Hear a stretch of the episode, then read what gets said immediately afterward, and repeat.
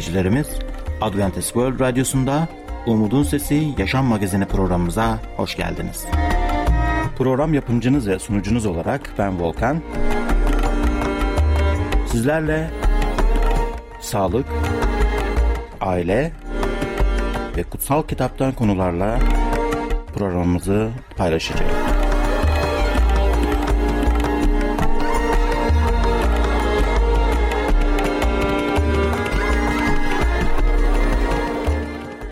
Sevgili seyirciler kaldığımız yerden devam ediyoruz. Bir iki dakika önce biz e, anlamış olduk ki Allah'ın lütfu o bizim için bir armağandır. Bir e, çok değerli biz hak etmediğimiz bir armağandır. Öyle değil mi Tamer Tabii kardeş? ki. Ve, Ve, evet. ve bu armağan bizim için verilmiş oldu. Ne zaman? Günahı işlediğimiz zaman. Evet. Ve bu günahı Allah kendisi e, işlediğimiz zaman kendisi geldi. Bizzat bizimle ilgilendi. E, durumumuzu anladı ve bunun içinde bir e, çözüm bulmuş oldu. O da bizim için bir hediye gelmiş oldu. Hak etmediğimiz bir hediyeydi. Evet. Dolayısıyla Adem ve Hava günah işledikten sonra hemen ölmeleri gerekiyordu. Allah onlara lütuf gösterdiği için hak etmedikleri merhamet gösterdiği için onlara armağan ettiği için onlar ölmediler. Evet. O hemen ölmediler. Ondan sonra yaşayıp artık e, yaşlanıp e, ecelinden öldüler. Dolayısıyla biz de aynı şekilde Yüce Allah bizi kurtarmak istiyor. Bize yardım etmek istiyor ama biz e, ne yapıyoruz? O ilk bölümde anlattık ya hikayedeki fare olayı. Evet. Fare nasıl saklanıyor zannediyor ki o ne güzel beni kimse görmüyor. Aslında her şey apaçık. Allah her, şey her şeyi görüyor. Evet. Dolayısıyla biz de günah işlediğimizde ne yapacağız? Saklanmayacağız. Allah'a döneceğiz dua edeceğiz. Hayatımızı ona teslim edeceğiz. Tövbe edeceğiz. Evet. Tövbeden geçmesi gerekiyor. Dolayısıyla biz de tövbe etmeliyiz. Ama şunu da unutmamamız gerekiyor. Ee, biz tövbe ettikten sonra artık Allah'ın gösterdiği doğru yolda yürümeye e, her şeyimizle, bütün varımızla, gücümüzle istemeliyiz ve yapmalıyız. Evet.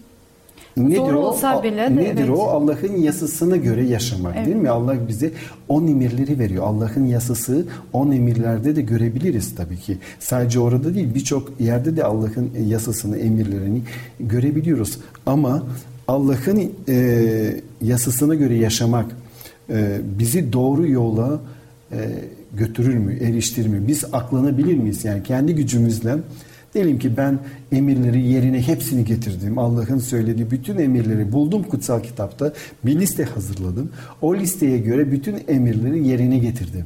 Ben bu şekilde yaşarsam aklanır mıyım? Allah'ın e, listesine bu kişinin e, diyelim ki yaptığı hayat, yaptığı iyi işler, tuttuğu emirler vesaire e, kurtulmaya layıktır artık. Bu, bu yeterli midir? Aslında çok güzel bir soru sordunuz. Bir zamanlar İsa Mesih'e de e, bir genç yaklaştı ve hı hı. E, şöyle dedi. Sen e, ben senin yolundan yürümem için ne yapmalıyım? İşte İsa Mesih de dedi ki onun emiri yani yasamı Allah'ın verdiği yasasını uygulaman gerekiyor. Evet dedi ki ben onları her şey tamamlıyorum. E, gerçekten biz e, tamamlasak da yapsak da hı. Biz yine kurtulamayacağız. Neden? Hı. Çünkü bir kere günahlı bir bedene sahibiz ve sizin söylediğiniz gibi de kendimiz gözümüzde biz doğru olabiliriz ama Allah'ın gözünde biz mutlaka bir yerde bir yaramazlık, bir günah işlemişizdir. Bu yolda İsa Mesih'le yürüdüğümüz zaman o yasayı yerine getirebiliriz. Tabii. Onun gücüyle çünkü tek başına biz onsuz yapamayız. Ondan sadece verebiliriz ve iki, ikinci de şunu diyebilirim. Allah'ın lütfu bize veriyor o kurtuluşu. Biz tek başına o çabada etsek de e, o istediğimiz zirveye getir, gelemeyeceğiz. Ben bir ayet daha okumak hı hı. istiyorum. Romalılar 3. bölümde 28. ayet. Çünkü insan yasanın gereklerini yapmakla değil imanla aklandığını e, kanısındayız. Burada görüyoruz bir şey daha eklemem gerekiyor. E, biz Allah'ın tarafında olmamız için inançla gelmemiz gerekiyor. İnanmamız gerekiyor İsa Mesih'le bu yolda. Allah'ın yasası aslında Allah'ın karakteri de daha önce söylemiştik bu durumda. E, dile tekrar getireceğim. Allah'ın yasasına biz baktığımız zaman aslında onun nasıl bir karakterini olduğunu görmüş oluyoruz ve e, bizlerde de o karakteri olmamızı çabasında olmamız yapmamız gerekiyor. Yani o zirveye onun karakterine benzer e, şekilde e, gayret etmemiz gerekiyor. Tabii. Yani tabii ki olmayabilir çünkü biz günah işledik ama e, Allah'a iman edecek olursa onu kendimize güven e, güveneceksek, teslim edecek isek kendimizi o zaman biz e, o zirveye, o istediğimiz noktaya ulaşabiliriz. Tek başımıza Hı. dediğimiz gibi yapamayacağız. Hı hı. İman bize e, yasaya karşı e, çıkma özgürlüğü veriyor mu? Evet ben Allah'a iman ediyorum, istediğimi yaparım düşüncesi olabilir. Ama kutsal kitap bunu onaylıyor mu? Sen Allah'a iman ediyorsan kurtulman için imanla kurtuluyorsun. Artık bir şey yapmana gerek yok. Allah'ın yasasını çiğneyebilirsin mi anlamına geliyor acaba? Evet. Hemen Romalılar kutsal kitaba bakalım. Romalılar 3. bölüm 31. ayet bize ne diyor? Romalılar 3 31. Evet. Öyleyse biz iman aracılığıyla kutsal yasayı geçersiz mi kılıyoruz diye soru soruyor. Evet. Hayır tam tersine yasayı doğruluyoruz. Demek ki biz imanla yasaya göre yaşıyoruz. Yani geçersiz kılmıyoruz. Yani biz yasaya Allah'ın on emirlerini, Allah'ın karakterini gösteren yasaya karşı çıkmıyoruz. Allah'a karşı çıkmıyoruz. Tam tersini bizim hayatımızla ne yapıyoruz? Biz öyle yaşıyoruz ki Allah'ın yasasına uyum şeklinde sağlamış oluyoruz. Evet. Demek ki kutsal, kutsal yasayı hiçbir şekilde biz Allah'a iman ediyoruz dediğimiz zaman kutsal yasayı biz e, bertaraf etmiyoruz. Ortadan kaldırmıyoruz. Biz evet. tam tersini gerçekten biz Allah'a iman ediyorsak o zaman sadece e, dinleyicileri olmayacağız. Sadece konuşmacıları olmayacağız. Biz pratik hayatımızda da Allah'ın e, karakterine uygun bir şekilde yaşayacağız. Allah'ın karakteri de onun yasasıdır. Evet. Demek ki Allah'ın yasasına göre yaşamış olacağız. Kutsal yasanın gerçek amacı biliyoruz ki e, onun karakterini göstermek ve bizim evet. de amacımız onun onun gibi olmak. Yüce Allah'ın bize gösterdiği örneğe göre benzemek, karakterimizi ona göre e, şekillendirmek. Zaten İsa Mesih de bu şekilde yaşayarak kendisi gösterdi değil mi? Evet. E, o bu dünyada e, gün, günahlı bir bedene sahipti ama günah işlemedi. Neden? Çünkü örnek aldı hep Allah'ın karakterini aynı şekilde olmaya e, çabaladı. Evet, dolayısıyla İsa Mesih'in hayatını incelersek İsa Mesih yüzde yüz bir insan olarak yaşadı. O da bizim gibi denenmelerden geçti. Şeytan onu ayartmaya çalıştı ama başaramadı. Neden? Çünkü İsa Mesih dua etti. İsa Mesih oruç tuttu. İsa Mesih Allah için çok zaman ayırdı. Geceler boyunca dua etti. Saatler boyunca dua etti. Allah'ın yolun kelamını okudu. Allah'ın kelamını ezberledi, öğrendi. Dolayısıyla biz de İsa Mesih'in gösterdiği yoldan yürürsek, biz de duayla Yüce Rabbi'ye yaklaşırsak, biz de onun gösterdiği yoldan kelamını öğrenirsek, o kelama göre yaşamaya başlarsak, biz de o zaman demek ki kendi gücümüzden değil, Allah'ın ruhunun gücüyle, Allah'ın ruhu bize güçlendirir, bize e, yalnız bırakmaz bu yürüyüşte. İsa Mesih gidince ne dedi? Ben gidiyorum ama size bir tesirleyici göndereceğim. Allah'ın ruhunu göndereceğim. O size e, gösterecek, o size öğretecek. Nasıl yapmamız gerekiyor, nasıl konuşmamız gerekiyor, nasıl yürümemiz gerekiyor bu yolda. Evet. Dolayısıyla Allah'ın e, bu yoldaki yolu net değil mi? Evet, çok doğru söylediniz. Ve Romalılar e, e kitabından da okumak istiyorum, eklemek istiyorum. E, hı hı sizin söylediğinizde 6. bölümde 15. ayette şu sözlerle karşılaşıyoruz. O halde ne diyelim? Yasanın yönetiminde değil de Tanrı'nın lütfu altında olduğumuz için günah mı işleyeyim? Kesinlikle hayır.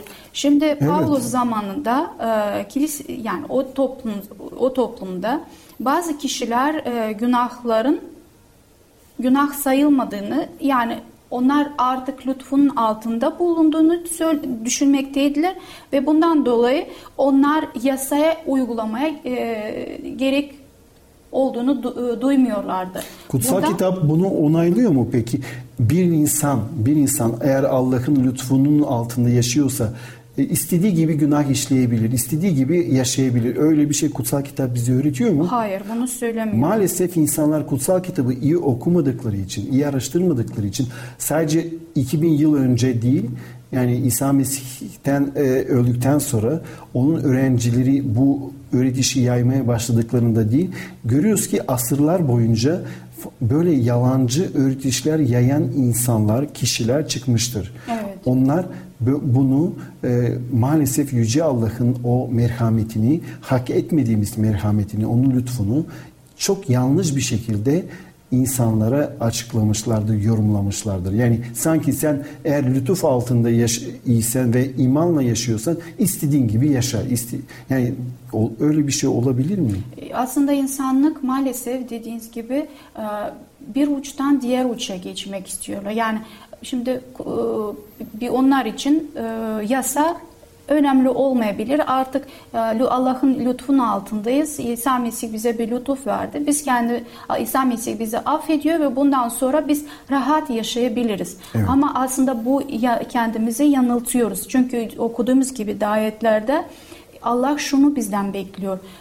Yasayı ve lütufu, yasayı baktığımız zaman Allah'ın karakterinde görüyoruz ki biz yanlışlıklar yapıyoruz ve kime geliyoruz? İsa Mesih'e geliyoruz. Ondan tövbe ediyoruz ve onun bizim günahlarımızı affetmemizi affetmesini istiyoruz. İsa Mesih ne diyor? Hey bütün yorgun olanlar, yükleri ağır olanlar bana, bana gelin diyor. Evet. Ben size rahat veririm. Evet. Dolayısıyla biz İsa Mesih'e bakarsak, ona doğru yürürsek, onun gösterdiği yoldan yürürsek o bize ruhunla güçlendirecek, meleklerini gönderecek, bize yardım edecek ve biz rahata kavuşacağız ama onun yardımıyla, kendi gücümüzle değil. Evet. Evet sevgili seyirciler, bugün sizlerle birlikte lütufu anlamış olduk. Lütuf niçin verildi, kimin için verildi ve şunu da anlamış olduk ki biz e, bir uçtan diğer uca geçmeyelim. Ama bu konumuz burada bitmiyor. Bir sonraki programda sizlerle buluşmak dileğiyle hoşça kalın, mutlu kalın. Adventist World Radyosu, Umutun Sesi, Yaşam Magazini programını dinliyorsunuz. Değerli dinleyicilerimiz, bizlere ulaşmak için e-posta adresimiz Umutun Sesi Radyosu et yahoo.com Umutun Sesi Radyosu et yahoo.com İsa Mesih, dul kadının gömülmek üzere olan tek oğlunu o gün acı çeken bu yaslı anneye geri vermişti. Bu anneye dokunan oydu. Mezardaki Lazar'ı Marta ve Meryem'in gömülmüş erkek kardeşini geri vererek şefkatle onların gözyaşlarını silen oydu. Kim Meryem'e bağışladı? Kim hacın üzerinde ıstırap içinde asılıyken annesini hatırladı? Kim gözyaşı döken kadınlara göründü ve ölümden dirilen bir kurtarıcının mutlu haberini ilk yayan bu kadınlara kim göründü? Onları kendisinin mesajcıları yaptı. O bugün de kadınların en iyi arkadaşı ve yaşam zorluklarında kendisine iman eden herkese yardım etmeye hazırdır. Hiçbir çalışma inanlı bir annenin yaptığı çalışmayla eşdeğer değildir. Çocuklarını yetiştirerek büyütmek için bütün çalışmalarını içten gelen hisleriyle yapar ve Rabbin tembihlerini dinler. Taşıyabileceğinden daha ağır yüklerle yüklendiğini hissedip daha sonra yaptıkları duayla kurtarıcılarına gelip duygularını paylaşanlar bu yüklerini onunla paylaşma ayrıcalığına sahiptir. Sıkıntılarını onun ayaklarına serenler kendilerini ayakta tutacak olan gücü onun yanında bulacaktır. Ve Mesih bu sıkıntılı anlarda onlara cesaret, bilgelik, umut ve neşe verecektir. Endişeyle bitkin düşmüş bir anne için onun bütün sıkıntılarını yüklenen böyle bir arkadaşı bilmesi ne kadar da iyidir. Eğer anneler daha sık Mesih'e gelirlerse ve bütün kalpleriyle ona güvenirlerse, onların yükleri hafiflemiş ve ruhları içerisinde de huzur bulacaklardır. Rab sizin dualarınızı işitir. Anne ve babalar çocuklarını eğitirken Rabbin yolunu izlerlerse bilmelidirler ki yüce bir yerden yardım alacaklardır. Onlar öğretirken ya da öğrenirken bu şekilde birçok kazanç sağlarlar. Onların çocukları bilgelik sayesinde zaferler kazanırlar. Bunu Rabbin yolunu izledikleri için kazanmış olurlar. Onların doğal ve kalıtımsal eğilimleri kötülüğün üstesinden gelmeye imkan verir. Cennetteki Rab ilginizli, ağırbaşlı gayretlerinizi ve sürekli dikkatli olmanızı ister. O dualarınızı işitir. Rab için sabırla ve şefkatle çocuklarınızı eğitin. Bütün cennet sizin çalışmalarınızla ilgilenmektedir. Rab sizinle birlikte olacak, böylece çabalarınız başarıyla sonuca ulaşacaktır. Siz kurtuluş gerçeğini sade bir şekilde anlatmaya çalışırken ve kişisel bir kurtarıcı olan Mesih'e çocuklarınızı yönlendirirken melekler sizin yanınızda olacaklardır. Rab Beytlehemli bebeğin bu değerli hikayesi içinde onların miniklerini ilgilendiren lütfu anne ve babalara verecektir. Onların bu önemli çalışmaları içerisinde anne ve babalar ilahi yardımı mutlaka istemeli ve almalıdır. Eğer anne babaların karakteri, alışkanlıkları ve yaşam şekilleri ikinci derecede kötü kalıplar içerisine atılmış olsa bile onlar umutsuzluğa kapılmamalıdırlar. Rabbin değiştirme gücü sayesinde miras olarak alınanları ve eğilimli oldukları yetiştirilme biçimlerini değiştirebilirler. Tekrar doğmanın anlamı bir dönüşümdür. İsa Mesih'te yeniden doğmaktır. Bu sözü öğretmek için çocuklarımıza bizler yol gösterelim. Eğer çağırırsanız Rab sizi cevaplayacaktır. Ve o buradayım, senin için ne yapmamı istersin diyecektir. Cennet ile dünya birbirine bağlanır. Her ruhun görevi yerine getirmesine imkan verir. Rab bu çocukları sever. Anladıkları yüce bir çağrıyla onları getirmek ister. Kutsal ruh yol gösterecektir. Evinde bir eğitmen olması için gücü ve inayeti verecek olan kutsal ruhun kontrolü altında olan her anne ve babayı her koşulda Mesih anlar. Evdeki bu eğitim ve disiplin gelen etkilere şekil ve biçim verecektir. İnsan gayreti ilahi gayret olmaksızın boştur. Ona güvenle bağlı oldukları zaman Rab güçlü bir şekilde çalışacak, anne babalar çocuklarına doğru bir eğitim vermek için çalışacaklar ve onların üzerine dayanan bu kutsal sorumluluk için uyanacaklardır. O, çocuklarının ve kendilerinin kurtuluşu için devamlı çalışan, çocuklarını dualarla ve dikkatlice eğiten böyle anne babalarla birlikte çalışacaktır. O zevkle kendi iyilikseverliği içinde onların istemlerini yerine getirmek için çalışacaktır. İnsan çabası tek başına cennet için çocuklarınızın mükemmel bir karaktere sahip olmalarında yardımcı olacak bir sonucu getirmez. Ama kutsal çalışma ve yüce ilahi yardım sayesinde başarıyla tamamlanabilir. Mesih'in lütfuyla zenginleşen, sabırlı, sevgi dolu, imanlı hizmetkar gibi anne babalar onlara verilen görevi yapmalıdır. Onlardan beklenen imanlı olmalarıdır. İnanç işinde her şeyi tamamlamış olmalıdırlar. Mutlaka devamlı dua etmelilerdir. Böylece Rab onların çocuklarına lütfu verecektir. Görevlerini yerine getirirken onlar asla sabırsız ya da sinirli olmamalı ya da yaptığı işten bıkmamalıdır. Mutlaka onlar Rabbe ve çocuklarına sıkı sıkıya bağlı olmalıdırlar. Eğer anne babalar görevlerini sevgiyle ve sabırla yerine getiriyorlarsa, temizliğin ve alçak gönüllülüğün bu yüksek standardına ulaşmaları için çocuklarına yardım eden ağırbaşlı çabalarıyla onlar başarıya ulaşacaklardır. Adventist World Radyosu, Umutun Sesi, Yaşam Magazini programını dinliyorsunuz. Değerli dinleyicilerimiz, bizlere ulaşmak için e-posta adresimiz Umutun Sesi Radyosu et yahoo.com Umutun Sesi Radyosu et yahoo.com Diyete yönelik ve davranışsal tedavi son yıllarda obezite tedavisinin temelini oluşturmuştur. Ne yazık ki yalnızca kalori kısıtlaması genelde etkisiz olmaktadır. Pek çok diyet yaklaşımının ilk döneminde kilo kaybına yol açtığı fakat uzun vadede kilo kaybının korunamadığı bilinmektedir. Vücut kitle indeksi 30'un üzerindeki kişilerde çok düşük kalorili diyetlerin günlük 800 kalori uygulanması haftada 2 kilogram kayıp sağlayarak 4 ayda 20 kilo kaybedilmesini sağlayabilir. Ancak kaybedilen bu kiloların tamamı yağ dokusundan olmaz. Tahminen %16-20'si vücut için çok yararlı olan destek dokudan kaybedilir. Bu destek doku ise genellikle 50'li yaşlardan sonra artırılamaz. Tıbbi denetim önemlidir. Çünkü önemli derecede elektrolit kaybedilebilir.